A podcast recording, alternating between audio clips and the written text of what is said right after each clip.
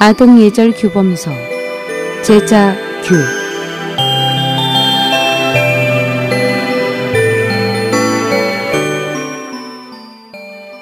제자규는 청나라 강인 연간에 선비 이육수가 쓴 책으로 당시 많은 주현에서 어린이 교육용 교본으로 선정되었으며 그는 제자규를 쓴 공원으로 세상을 떠난 후에 산서 강주 소년사에 모셔졌습니다.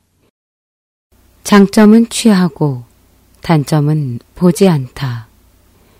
남의 단점 있더라도 들춰내지 말 것이며 남의 비밀 알더라도 발설하지 말지어라. 남의 장점 얘기함은 좋은 일을 한 것이니 당사자가 알게 되면 더 잘하려 힘쓰리라.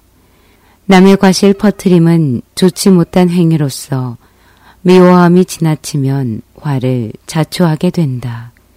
장점 서로 권장하면 덕성 함께 향상되고 허물 지적 아니하면 양쪽 모두 손해본다.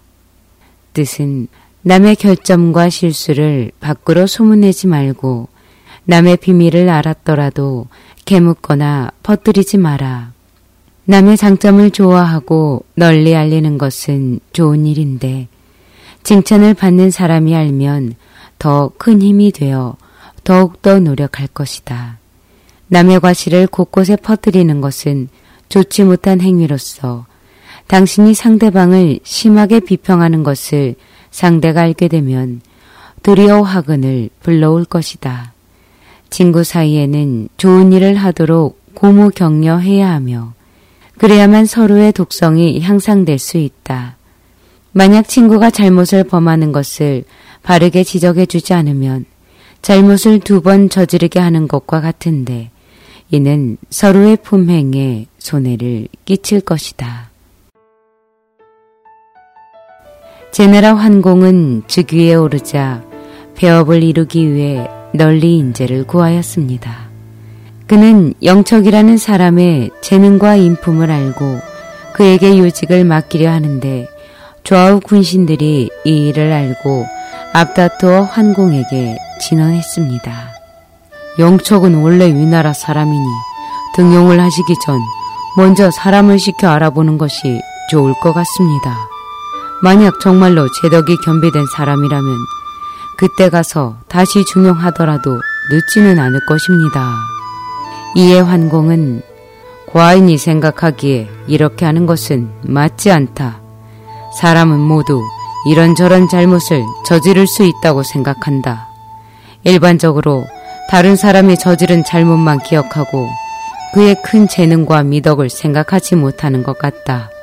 이것이 바로 많은 군왕들이 인재를 찾지 못하는 원인이 아니고 무엇이겠는가?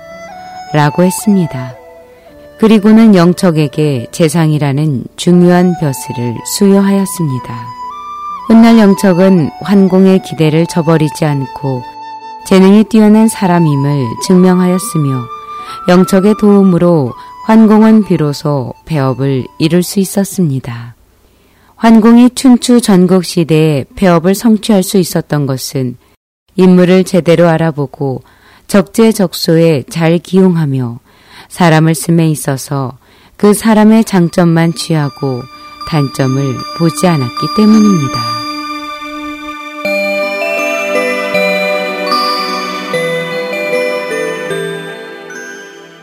어떠셨나요? 저는 다음 시간에 다시 찾아뵙겠습니다. 제자교의 유인순이었습니다.